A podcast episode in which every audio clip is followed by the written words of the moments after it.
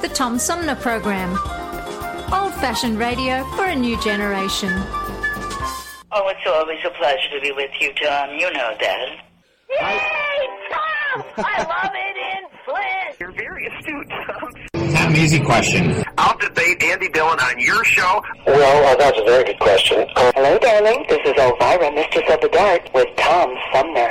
I'm all right, Tom. How are you? You lucky day, Mr. Sumner. Ciao, Tom. How are you today? That's a good question. Hi, this is actor comedian Joe Napodi, and you're listening to the Tom Snyder, uh, Tom Smothers. Uh, I mean, I'm sorry, what's his name? Oh, Sumner. The Tom Sumner Program. Good morning, Tom. How you doing? Hey, at least I got the Tom part right. The Tom Sumner Program. Old fashioned radio for a new generation. Our fellow Americans, Right now, the COVID 19 vaccines are available to millions of Americans. And soon, they will be available to everyone. the science is clear. These vaccines will protect you and those you love from this dangerous and deadly disease. They could save your life. So we urge you to get vaccinated when it's available to you. That's the first step to ending the pandemic and moving our country forward. It's up to you.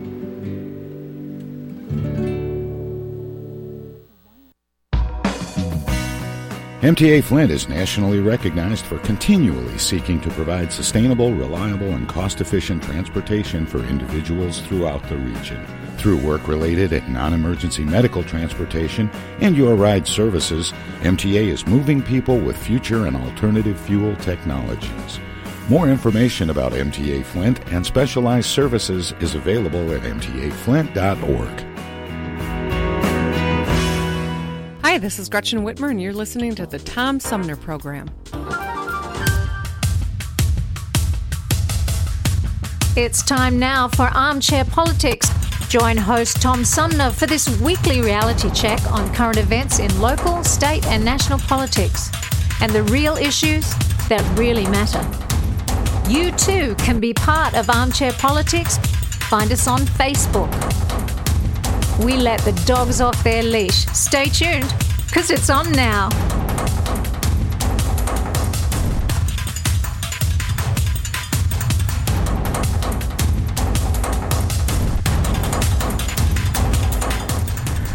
Hey, good morning, everybody. Welcome to this week's edition of Armchair Politics, our weekly roundtable on the Tom Sumner program. Joining me for today's edition of Armchair Politics, our panel of political pundits includes roundtable regulars on the left, Flint's premier political pundit, Paul Rozycki. Good morning, Paul. Good morning. Good to be here. And on the right, longtime Genesee County Republican Henry Hatter. Henry, good morning. Uh, good morning, Tom. Paul. And morning, Henry. By the way, Henry, happy birthday a couple days Thank late. you. Oh, I was going to say thank you to you and your wife for saying you always do that every year. Thank you so much. I anticipate that. Thank you. And last but not least, joining the roundtable this week, and always a treat, uh, political operative Bobby Clayton Walton. Good morning, Bobby. Good morning, guys. Good morning. Well, as uh, as you all know, uh, we start uh, armchair politics each week with some quotes, including the finish the quote segment that I begin with, where I ask you how would you finish this quote, and it goes like this: If you have always believed that everyone should play by the same rules and be judged by the same standards, that would have gotten you what? Hmm. I'm just going to say cynical. That would have gotten you nowhere, but I don't know. Everything you wanted. Well- if you could have done that. it, it would be nice if that were the quote, Henry. but but but the actual quote is: uh, If you have always believed that everyone should play by the same rules and be judged by the same standards, that would have gotten you labeled a radical 60 years ago, a liberal 30 years Oh, ago, oh. and a racist today. oh, Yeah. that's interesting. Do you know who said that? It was Ah, gee. it was Thom- Thomas Sowell. Oh, yeah. oh, Oh, he's good. okay. Yeah. Well, here's one of the quotes that uh, caught my attention this week, um, and probably a lot of others. In retrospect, I should have thought about it. I am human. I made a mistake, and I apologize. Oh, Governor Whitmer. Gretchen Whitmer. yeah. You're right. It was Governor Gretchen Whitmer apologizing Yeah. Sunday after a photo Yeah. circulated of her at a Lansing bar violating Michigan Health Department orders by closely gathering unmasked with a dozen other people.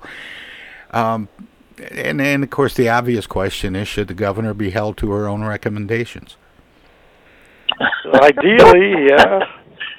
Yeah. Yeah, I mean, I the, the, P, so. I the, the, P, so. the, PR, the PR is is, is, is terrible, and I, I've seen uh, commercials attacking her already on television, but, but, but both that and the trip to Florida. So yeah, the PR, even though you can justify it in some ways because they were vaccinated, the PR is terrible. Uh, the governor of California did the same thing, didn't he? Got caught Yeah, in a public right. place That's without right. his mask. I suspect a lot of the uh, public officials that tell us what to do, um, if the truth were known, have all violated their own w- rules. yeah. Do as I say, there- not as I do. And it's difficult not to. When you're in those public policy places, there are things that are risky, and still you must do them. You can't. You're not perfect, and people don't expect you to be perfect because No, you make your- your mistakes, and sometimes you get caught. Pardon? Your children do. If you tell them not to smoke and they catch you sneaking out the I back door know it. I know it. Yeah. I know it. But he needed a a, a hit. But but you know I think I think she handled the the ma- the uh, the masking situation better than the Florida trip. By, Oh, by- yeah. She- by she coming did a clean good and job. apologizing. At least that kind of took it off the agenda. But that the trip Yeah. to Florida has been just trickling on for for weeks Yeah. and for months. Uh, that that's done her probably more damage. Was the issue because she took a ride on a private plane? Was the issue because she left the state? You know, what was the real issue there? Both. Well, that was that's a real complicated one because um, first of all, the timing was bad. She went, you know, on statewide television and told Michiganders, "Don't go to Florida for spring break," and then she got on a plane and went to Florida. Yeah. So the timing was bad, but then. You know, the plane was a private plane owned by, Yeah. you know, a corporation.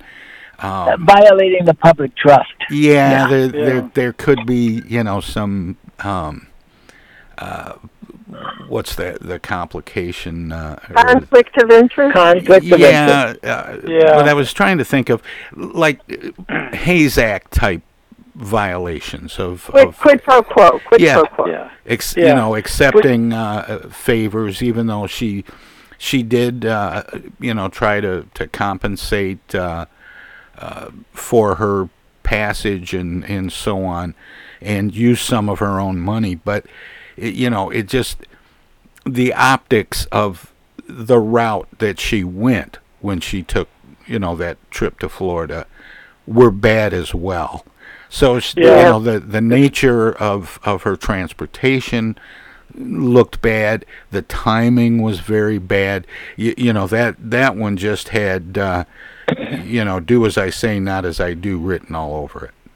But It you know, if she'd come out right if, she, if she'd come out right away and said, "Gee, my father's in a health crisis. I've got to go. I understand this is against policy." I think even then it would have dampened down the reaction. If she'd come out publicly very early on and explain what was happening.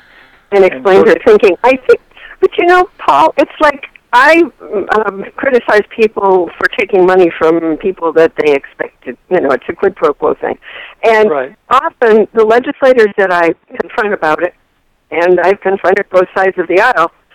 They will tell me, "Well, you don't believe I'd sell my vote, do you?" And I said, "No, but I know whose phone call you will answer. Right. I know whose phone call you return." Yeah, that's true. That's quite true. Yeah. Well, and the one of the um, interesting fallouts from that particular scandal is this initiative in the uh, state legislature to have the governor basically um, have to report to Congress if she plans to leave the state for any reason. That's pretty punitive. And and they're saying and they're I, uh, saying it's so they can make a contingency during her absence. But I the first thing I thought of when I read that is, well, then the lieutenant governor would have no job. That's right. In fact, there and was he a post. doesn't notice if she's gone, isn't he? Yeah. I'm sure Yeah, he I does. think- I think John Cherry had some posts on Facebook to that very point, saying, "Well, basically, if you see the lieutenant governor in charge, you know the governor's gone." Uh, because apparently he's, he's he's done that himself in that role. Right. Well, that, that just tells you how far public trust, how much we've lost. You got to true, report Henry. to Congress. Yeah. And, and these are two independent institutions. They're states' rights and they're national rights. And, you know, and most must prevail and be recognized with. But commingling, uh, uh, well, it's not commingling, but that's just how far public trust has been lost. How much it's That's been true, but you know, I had a, a gut reaction uh, when we were when I read about it uh, as a woman. Uh, for people to be telling you that they have to oversee your movements, to oversee where you're going, it's such a controlling thing that my first reaction was was very instinctively emotional. Um, and it may have had perfectly good legislative reasons for it being, but it was, wait a minute, would you be doing the same thing if this were a man? Well, you know, uh, Paul just mentioned uh, John Cherry, who used to be a regular guest, uh, uh, a regular uh, participant in armchair politics on this program. When he was lieutenant governor, I remember a number of times seeing uh, ceremonial signings that he did while uh, Yeah. uh, Governor Granholm was Right. out of the state for some reason, and you know nobody raised any issues about it then. No. That's when the governor had power and authority. But and that we- and that speaks a little bit to you know Bobby's emotional reaction because that was a yeah. that was a woman governor as well, and she didn't get the kind of blowback that uh, that Governor Whitmer gets. No, it was a different world then. Yeah, I think we're in a we're clearly in a much more partisan But, time. but guys, I do think that women are rising to prominence and they are taking up place in in world affairs and domestic affairs and stuff, and they're doing a good job. And we gotta somehow get away from this division that's always prevalent that obstructs good the development of good public policy because it's always a racial issue or a gender issue or money issue that impairs her ability to work together. Well, Well- I just I, I I just had never heard of such a thing as this uh, notion that somehow she would have to consult with the legislature Yeah. on on taking uh, a trip, whether it was personal or business or whatever, so that they could decide how to deal with things in her absence. That's already provided for. That Yeah. that seems like uh, you know a solution looking for a problem.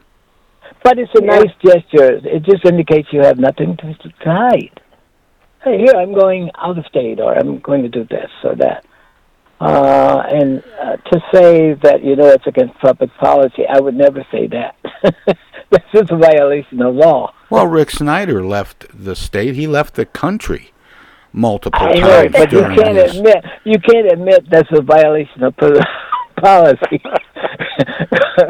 because that's against the law. No, he should be put in handcuffs. Well, uh, you know, when he was governor, he uh, took several uh, business exploratory trips to Europe and to China. Yes, I remember that. And, uh, and and as I mentioned, Gretchen, um, Gretchen Whitmer, uh, Jennifer Granholm, uh, I remember took a trip to uh, Israel, That's right.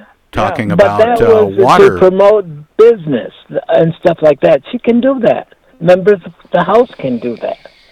When you're in uh, search of uh, business arrangements and cultivating of uh, agreements and stuff like that, you can do that. Well, I think Governor Granholm, if she'd have gone to Canada to visit family, um, I, I think she could have done that without causing an international incident. I think so. Yeah. As I, I said, I think in, in, many ways the Whitmer story could have been a very sympathetic story. Here she is taking care of her old father and all that. It yeah didn't didn't have to be a negative story, but because of, of it trickling out, it became such a negative story for so long. Well, and that's what makes this story uh, really kind of sad for the governor because you know, something like that is a personal thing. You don't want to hold a press conference and tell the world that you know that your dad is sick in Florida and you want to go visit True. him. You know, because it might be the last time. You know, I mean, yeah. that's going to be on people's minds. It's going to be one of the first questions a reporter asks. So those things that are personal, that that gets tricky to navigate. I would think. Yeah. Yeah. Anyway, yeah. we got to take a short break, but I got a really good quote that I I didn't want to jump into when we didn't have uh, time to talk about it. So we'll we'll get to that after we let our broadcast partners squeeze a few words in. If you're streaming us, we have a few messages as well, and then armchair politics continues right after this. Everybody's doing a brand new dance now. Hi, this is Mark Farner, and you're listening to the Tom Sumner Program. I'm Julie Lopez with Crime Stoppers. Have you ever wondered what to do if you have information about a crime or the whereabouts of a felony fugitive and you want the police to know but you need to remain anonymous? Well, here's what you can do. You can go to p3tips.com or download the mobile app. You can go to Crime Stoppers of Flint and Genesee County's Facebook page and click on the Leave an Anonymous Tip tab, or you can call 1 800 422 jail. All methods are anonymous, and if your help leads to a felony arrest, you may be eligible for a cash reward. Remember, your voice matters. While we've been staying safe at home, scientists have been on a journey. The destination? A COVID 19 vaccine. This journey began decades ago with research into other coronaviruses.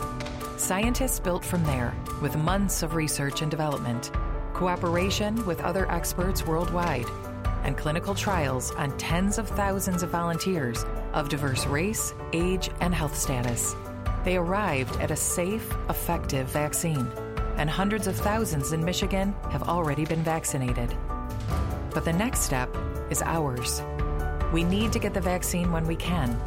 Keep wearing masks correctly and taking precautions until we reach our destination freedom from COVID 19 and getting back to the lives we love. Discover the facts for yourself at michigan.gov slash COVID vaccine. A message from the Michigan Department of Health and Human Services. The Tom Sumner program plays host to the best political roundtable on radio every Wednesday from 10 a.m. to noon. Armchair Politics features great commentary and analysis about the headlines from local, state, and national politics with an alumni of world class pundits, plus quotes, tweets, and those weird and wacky stories we call the X Files. If it's Wednesday, catch Armchair Politics on the Tom Sumner program. East Village Magazine is the monthly neighborhood magazine read all over Flint. With support from grants, donations, and advertisers, East Village Magazine's talented local writers give you an in depth look at local news, issues, and people that make Flint Flint. Copies of East Village Magazine are available at many of your favorite shops and restaurants around Flint or online at eastvillagemagazine.org. East Village Magazine, community focused and community supported. Discoveries. They happen when we least expect them, in places we thought we knew.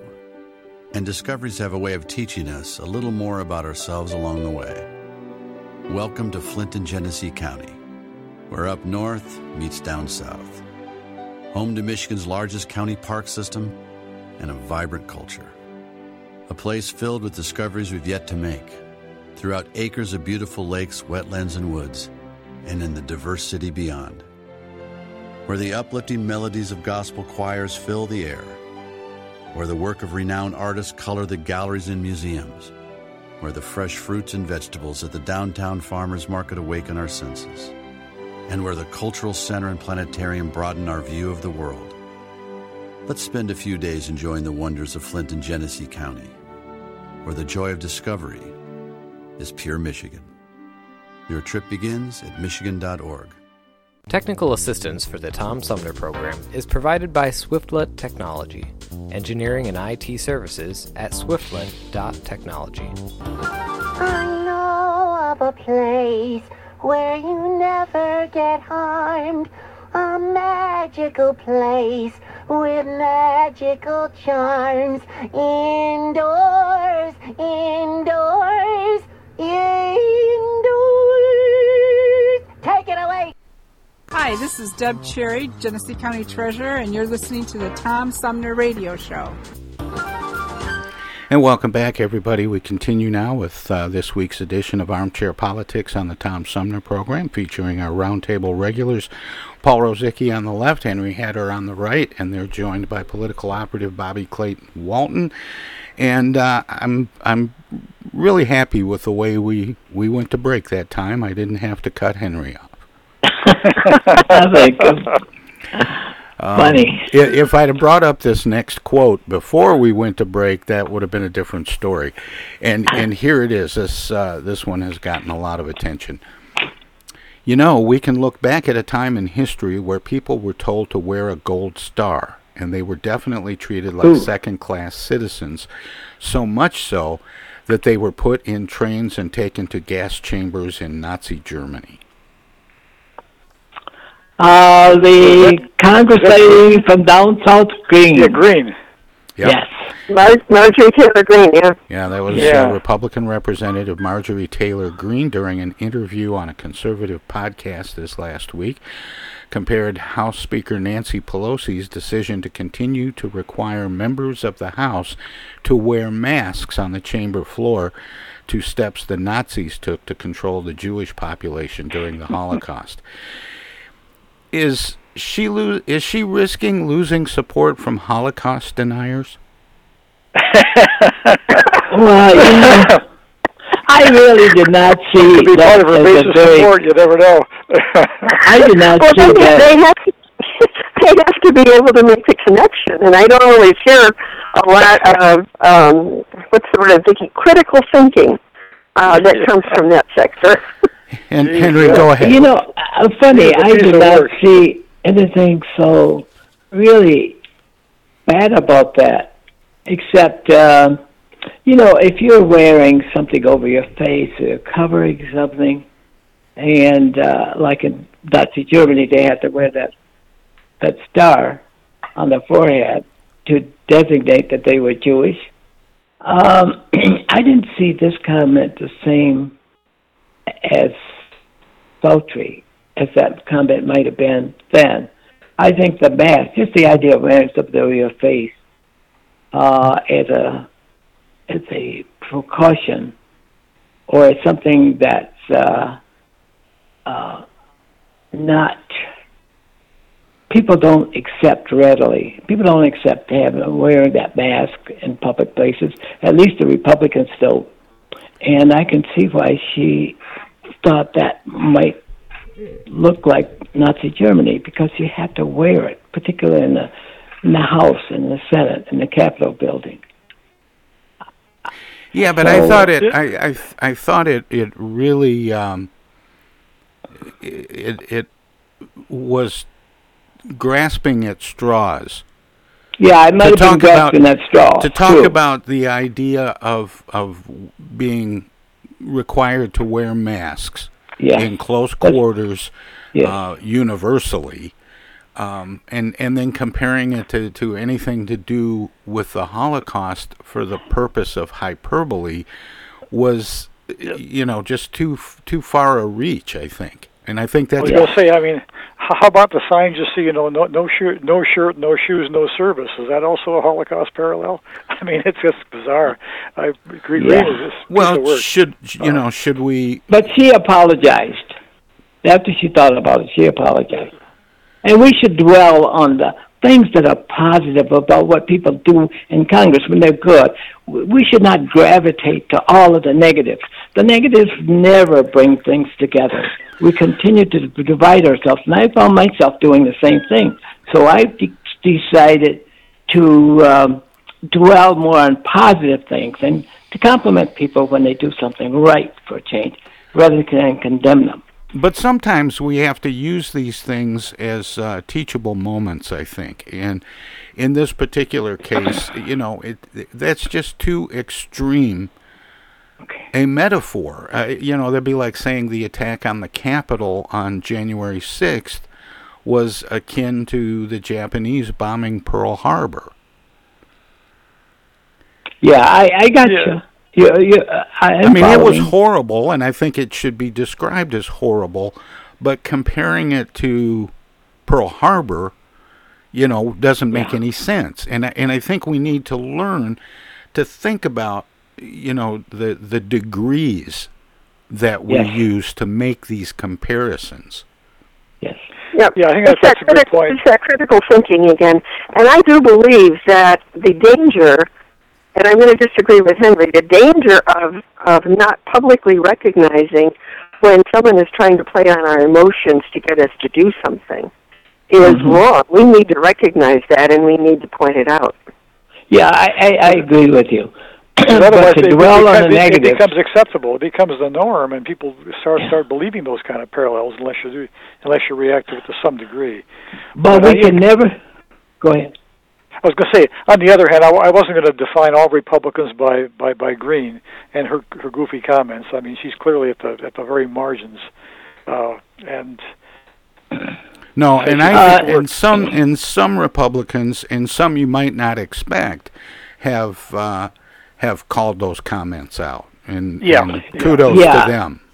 Uh, that th- that elected leader has an- angered a lot of people of color just by, and I don't think that she really means to. She just doesn't know any better. But- she represents all of the people, And that's the problem. state of that's the yeah. problem, Henry, and that's why I draw attention to it because I'm with you. I prefer to talk about positive things, um, uh, things that maybe we can do something about. And but in this uh, in this particular case, I think it shows a lack of sensitivity that has been, you know, consistent in her in her rhetoric. And and I think um, you know whether like Bobby suggests that you know people need to return to a time of critical thinking or you know but but people have to learn that you just can't make these these outrageous comparisons for the purpose of uh, appealing to people's emotions. you know, there there are times I wonder if she really believes this stuff or does she simply enjoy the media attention she gets when she says crazy stuff. Because it seems like the crazier stuff she says, the more media attention she gets. No offense, But can- no offense to Henry, but I think that a lot when I listen to former President Donald Trump. But I can tell you this about Miss Greene: she's good at what she does. Uh, she might anger you. She's like uh, uh, the uh, two people in the Republican Party and the Democrat Party that angers Democrats. well, it reminds me of a question a, a um, screenwriter friend of mine in Los Angeles once asked me, and I've been wrestling with it ever since. Would you rather be right or effective? Well, yeah, yeah. Well, I think it depends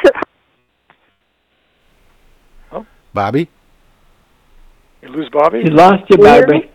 I Yeah. can Can hear you you hear now. me? Yeah. There you go. Yeah. You, cut- you cut out for a second. Oh, I'm sorry. Well, you know, I got a new cell phone. Maybe we need to start talking over the phone. Uh, so, um, but she, um, what is it that she does that's so good? I, I mean, she's good at stirring up uh, people's anger or their fears. But is that what we need in a congressperson? Uh, no, but I said she was good at it because she she is she can stir people up. Yeah, And, well, I uh, don't think we two need to be Democrats- worried. We have two Democrats the same way, two women on the Democrat side, and they just really make people grind their teeth. And the thing is, she's getting attention. I mean, of the 435 members of Congress, she's certainly among Yeah. the better known ones for a, Yes. a a newly elected member of Congress. She's getting an awful lot of attention because she does say these these crazy things. Yeah. Unfortunately, we it achieves what Henry deplores, which is making us further divided.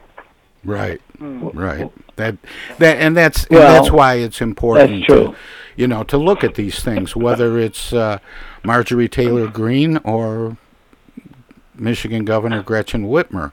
You know, if you um, say something or do something that's inappropriate, you know, we we need to to learn from those things.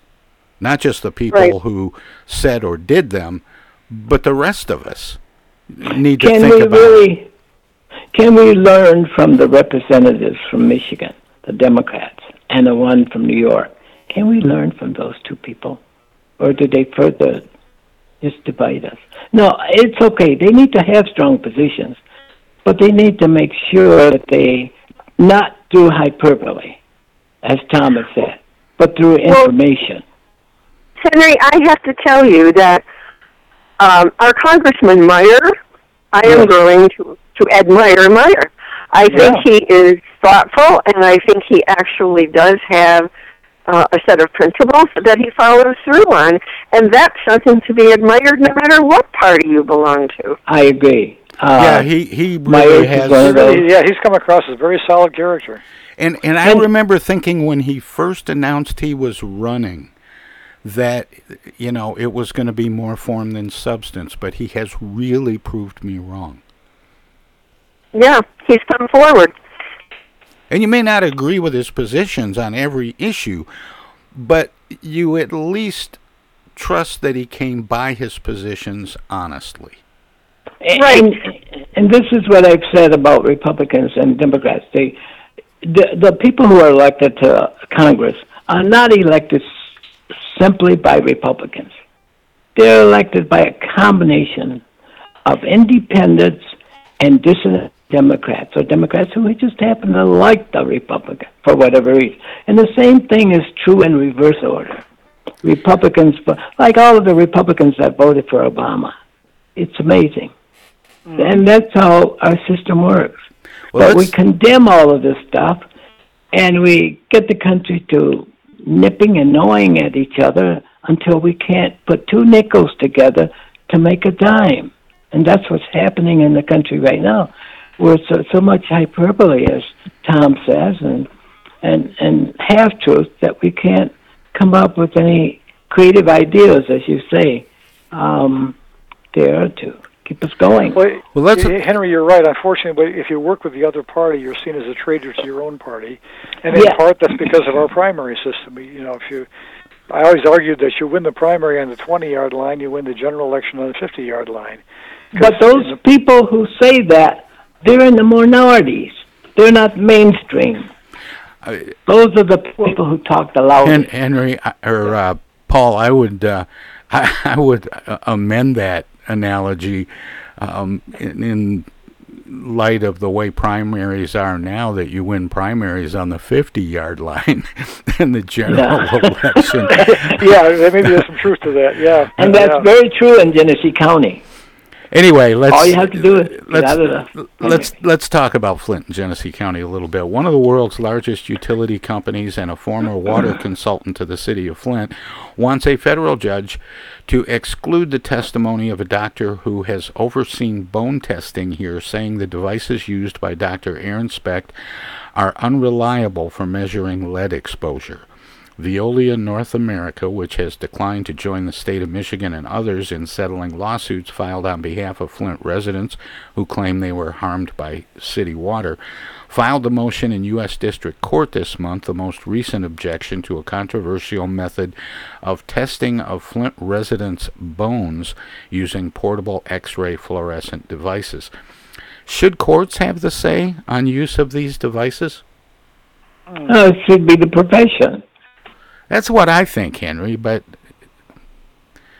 we don't seem to trust the, the professionals anymore. Yeah, but but when Then you're we dealing have with to legal pass when, a when law. you're dealing with, le- with legal issues, the courts have to get involved. There's there's I mean Yeah. the courts have to But decide then which we- profession to trust. I, I I see the the conflict there.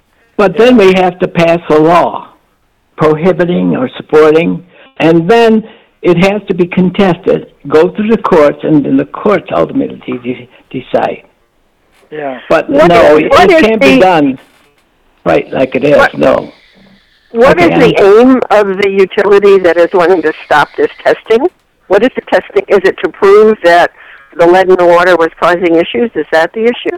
Well, the um, what they're what they're saying, i- i- in essence, is that the uh, method of testing residents' bones is flawed, and may be showing more positives for potential um, monetary gain. Lawsuits. Oh, I Yeah. see. I see. Hmm. Well, you know, bone accumulates uh, lead throughout your lifetime, and so the younger you are, the less lead you'll have. I, I imagine, uh, not imagine, but, their, that's but how their, it is. Their objection is that um, that the testing is is unreliable, and Mhm. uh, I suspect it's because it's finding lots of cases. But Yeah. uh, you know, Yeah. but but that's pure Yeah. speculation on my part. Um, Genesee County Commissioner Charles Winfrey and Sixth Ward Councilman, uh, City Councilman Herbert Winfrey organized a community gathering for residents and law enforcement to discuss the continuing rise in violent crime. In a collaboration with uh, Ballinger Highway, Ballinger Square, and Together We Stand neighborhood associations, the two seat holders, along with Genesee County Sheriff Chris Swanson and Flint Police Department Chief Terrence Green, came together for an hour long session Friday night in the parking lot of Bethel United Methodist Church to speak with residents. Commissioner Winfrey touched on some of the things the community undertook a decade ago, such as neighborhood watch training, uh, had alert telephone numbers where people could call in case someone spotted something, and a newsletter detailing uh, safety tips. He said that although the problem wasn't completely resolved, he believed the issues did go away about 85 to 90 percent, and it is something that has to be done again. How important is community engagement in reducing crime? What are some other benefits? I would think critical. I mean, that's what, what, Yeah, from what the sheriff has said and the others, it sounds like the, the lack of people willing to testify have been so critical in not being able to prosecute some of these, especially some of the shootings, from what I've heard. Yeah, I think uh, there have been programs in the past. I know there was one in Chicago where the police actively uh, developed some sort of a relationship with the community, so that the community felt like they were participating in crime prevention instead of just being potential victims. Yeah. Yeah. But No, like they I say, they the, the, tried the, to image. The image There's of the a cop whole- in the corner makes a big difference, I think, and it's it, it may have maybe it was never quite true as the old comics used to de- depict it, but I think that community connection is critical for any police officer. There's a whole cadre of of efforts over the past 30 years where people have tried it. Every year, somebody's going to come out and do something different that will create a a positive future, and then we kind of it kind of dies down and then erupts again. But crime is not as bad as it was several years ago when we had 60 people die in one year, 62, I think it was. but and we don't seem to be um, we're better than we were then. So it's relative to when people go out and say they're going to do this, what people expect and what they want to achieve. I, I don't. I, I think uh, the mood in the country helps to create this enthusiasm for doing something. Someone will step forward and say, "Okay, we'll do this or that." But unless the community is behind it, it isn't going to work. Yeah, that's true. Well, here here comes a story that's liable to get me uh, cutting Henry off at the at the next break. Chance of Get Her Out rivaled Amy's Here to Stay along the sidewalk outside Grand Blanc High School Monday afternoon as students, retired teachers, and other members of the community gathered to protest Amy Facchinello, a school board member accused of believing in the QAnon conspiracy. More than a hundred protesters joined with signs and chants in the heart of Grand Blanc on May 24th to raise awareness about the upcoming recall attempt of Facchinello. The school board member was recently thrust into the national spotlight when a Time magazine article used her as an example of a growing number of QAnon conspiracy theorists that are infiltrating local politics. About 25 counter protesters showed up to argue that Facchinello was duly elected and has her right to free speech. They attempted to drown out the noise of the protesters with bells and chants of their own. Should Facchinello be removed? the, the the one question I would ask is is do her beliefs impact her role as a school board member? I mean, does the QAnon There's been no stuff- evidence of that so far, according Yeah, to thought the that was my article only in M question there. Live. Yeah, I I think freedom of speech. I mean, you can be as stupid as you want to be, and and be as as awful as you want to be. But if as long as you're elected, I mean, let's look at the examples we just talked about. As long as you're elected, until the people that elected you choose to remove you, or the people you serve with who have the authority, providing there's a really bad issue, I think she should be allowed freedom of speech until it interferes with her work, and I agree with Paul. I agree with that statement. Yeah. And that I, I do. That's the only way to do it.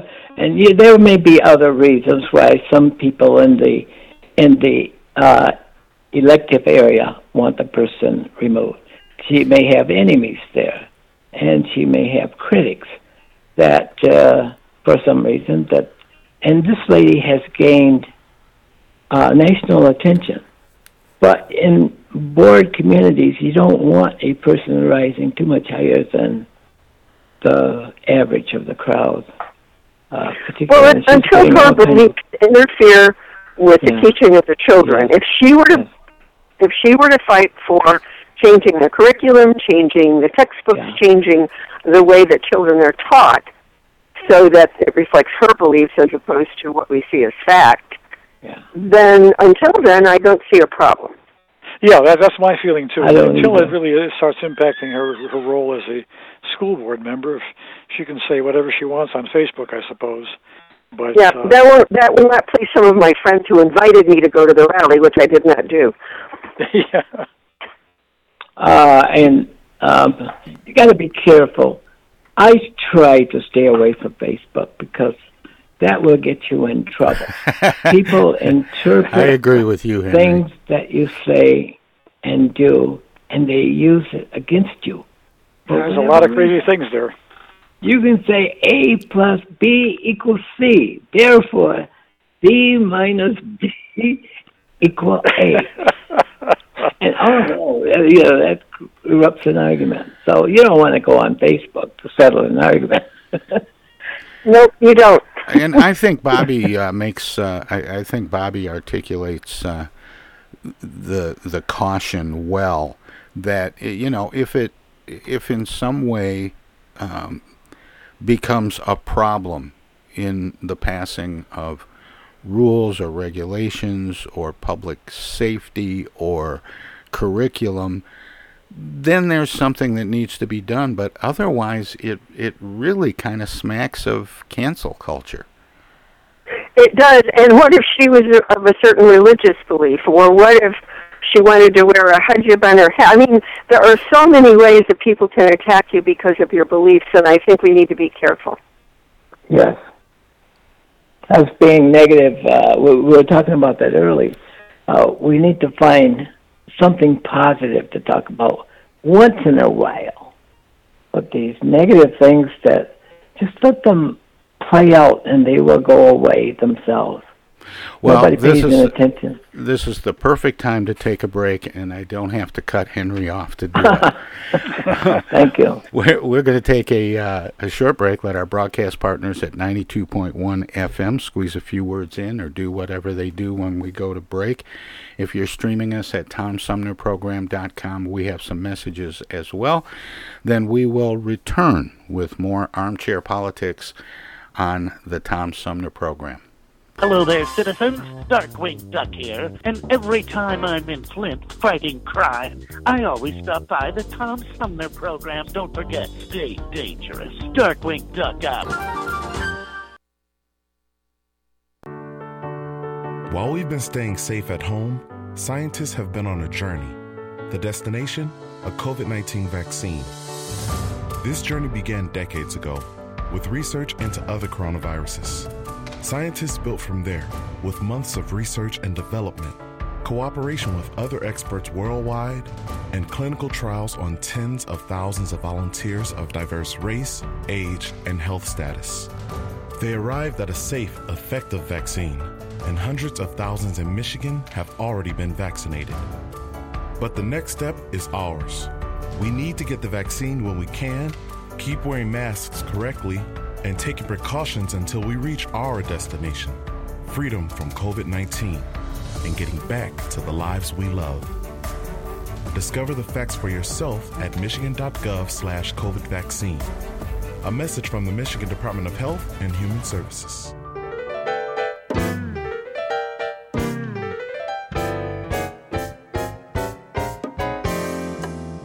The Tom Sumner program has hosted live candidate forums for local, state, and national offices at bars, restaurants, coffee shops, and colleges. Armchair Politics has gone to Lansing, Frankenmuth, Birch Run, and Hell. Hell, Michigan, that is. We've done shows all the way to the Mighty Mac and back to the bricks. We've done remotes from a baseball stadium in Lansing, a grocery store opening in Flint, and from a moving train. We'd like you to tell us where to go next. You can write to us at TomSumnerProgram.com, call us at 810-339-8255, or contact us on Facebook. This is your chance to tell the Tom Sumner Program where to go.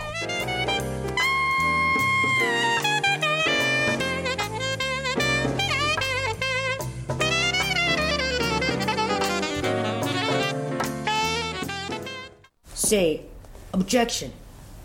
I object.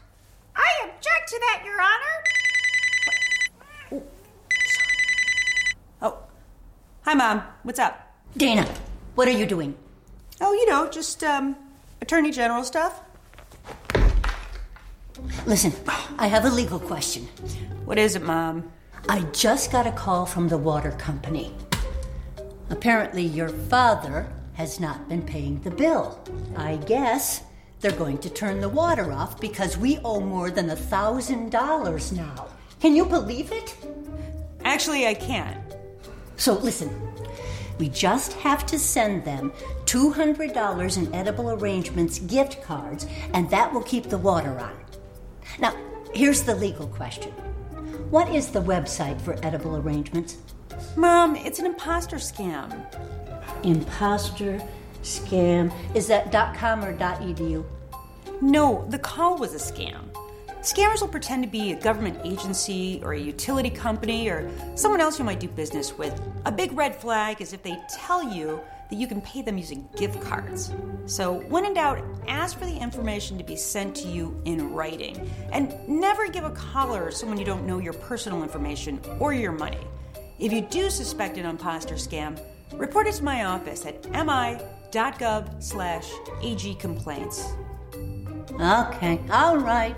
And Dana, where do I file a complaint that my daughter hasn't visited in over a month? Does your office have a website for that? Okay, Mom, I'm hanging up now. I'm Michigan Attorney General Dana Nessel. Visit mi.gov slash agcomplaints for your connection to consumer protection. This is U.S. Senator Gary Peters, and you're listening to the Tom Sumner Program. And welcome back, everybody. We continue Armchair Politics on the Tom Sumner program uh, with our roundtable regulars, Paul Rozycki and Henry Hatter, joined by Bobby Clayton Walton.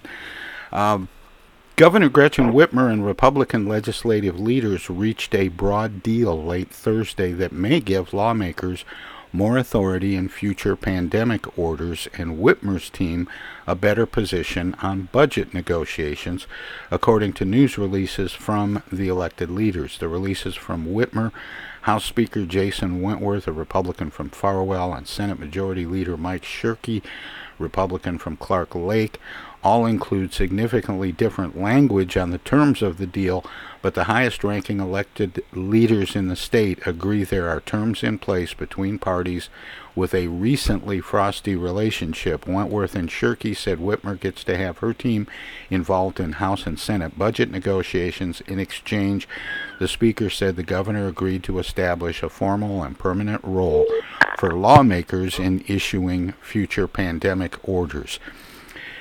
Is this what re- reasonable compromise looks like? It might be a start. Yeah. I, I think. Uh, I don't think. I think it's. Uh, it's. Uh, too isolated, too isolated conditions that they've agreed upon. But it does not reflect all the interactivity that goes on in negotiating and creating budgets and deciding public policy and stuff like that.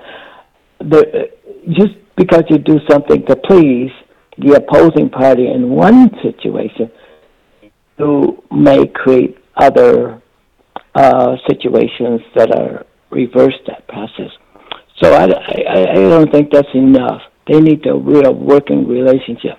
First of all, they need to have conversations with each other that are open and honest, and they um, and party leaders need to keep politics. Well, I don't know. You think I don't know how you can keep politics out, but they need to make sure that they drive coherent public policy uh, through the process. The uh, policy is no good without the voices of the two parties, and that's Uh, what they need. Yes. I wanted, I wanted to address what you just said about keeping politics out of it. One of my favorite books when I was in graduate school was entitled The Politics of the Budgetary Process, and it was written by um, Aaron Wildavsky. And what he pointed out was that when you look at just the numbers and you make assumptions about the reasonability of how we are going to be spending our money, you are neglecting the politics that go on in the background, which is negotiation over interest. Because everybody that comes to the table to get some of that money has a different interest. And so you can't keep politics out of it. I think what you're talking about is partisan politics, which is a Partisan completely politics is different what I meant. You got it. You got it. Yes. You got it. Partisan policy. I yeah, I always say when it when it You comes to You caught me. I did. When it when it comes to uh, policy issues, I say that there's there's always two questions that must be answered, and they are who cares and how you're going to pay for it. yeah, exactly. And then who's who's going to win and who's going to lose? Yeah. yeah. But Yeah, well, partisan it's politics is, is is people throw monkey wrenches in the spokes of tires just to do it because it's a it provides satisfaction. But that's not governance, guys. Governance is different. I think you're singing to the choir. Um, I think, Henry, that those of us who have studied history and politics and government for ages tend to look in the the olden days, the Eisenhower Republicans and all of that, and say how wonderful they were and What working about the together Greeks and working, Romans? Yeah, working across the aisle. But did they really? Well, There was they, plenty of friction Memory then. That's true. Yeah, they Yeah. they had friction, but we certainly looked like a country then. Even though the country was racist and all of that stuff, but it was a better country than it is today.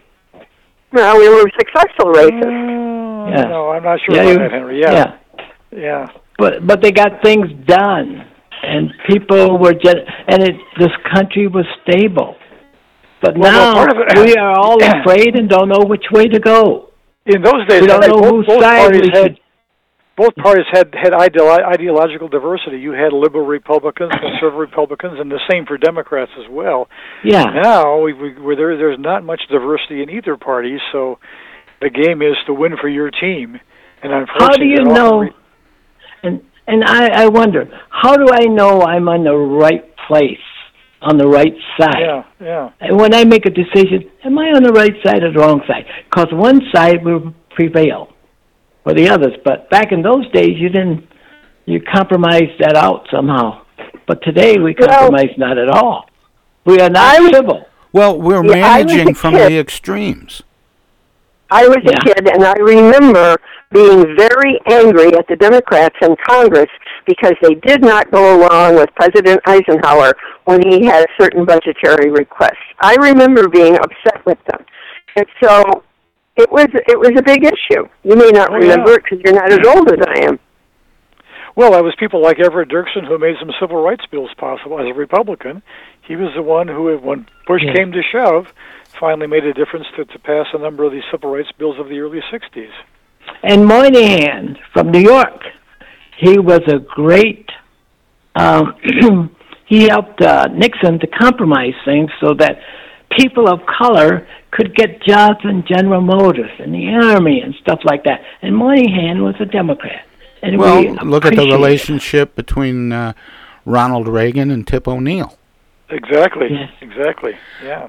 Yeah. Um, here's something and that what's we. happening now, what's happening now with the um, the crime bill or the the cops bill in um, in the Senate to have the Democrat and Republican sitting down and actually talking, negotiating, and trying to work out differences.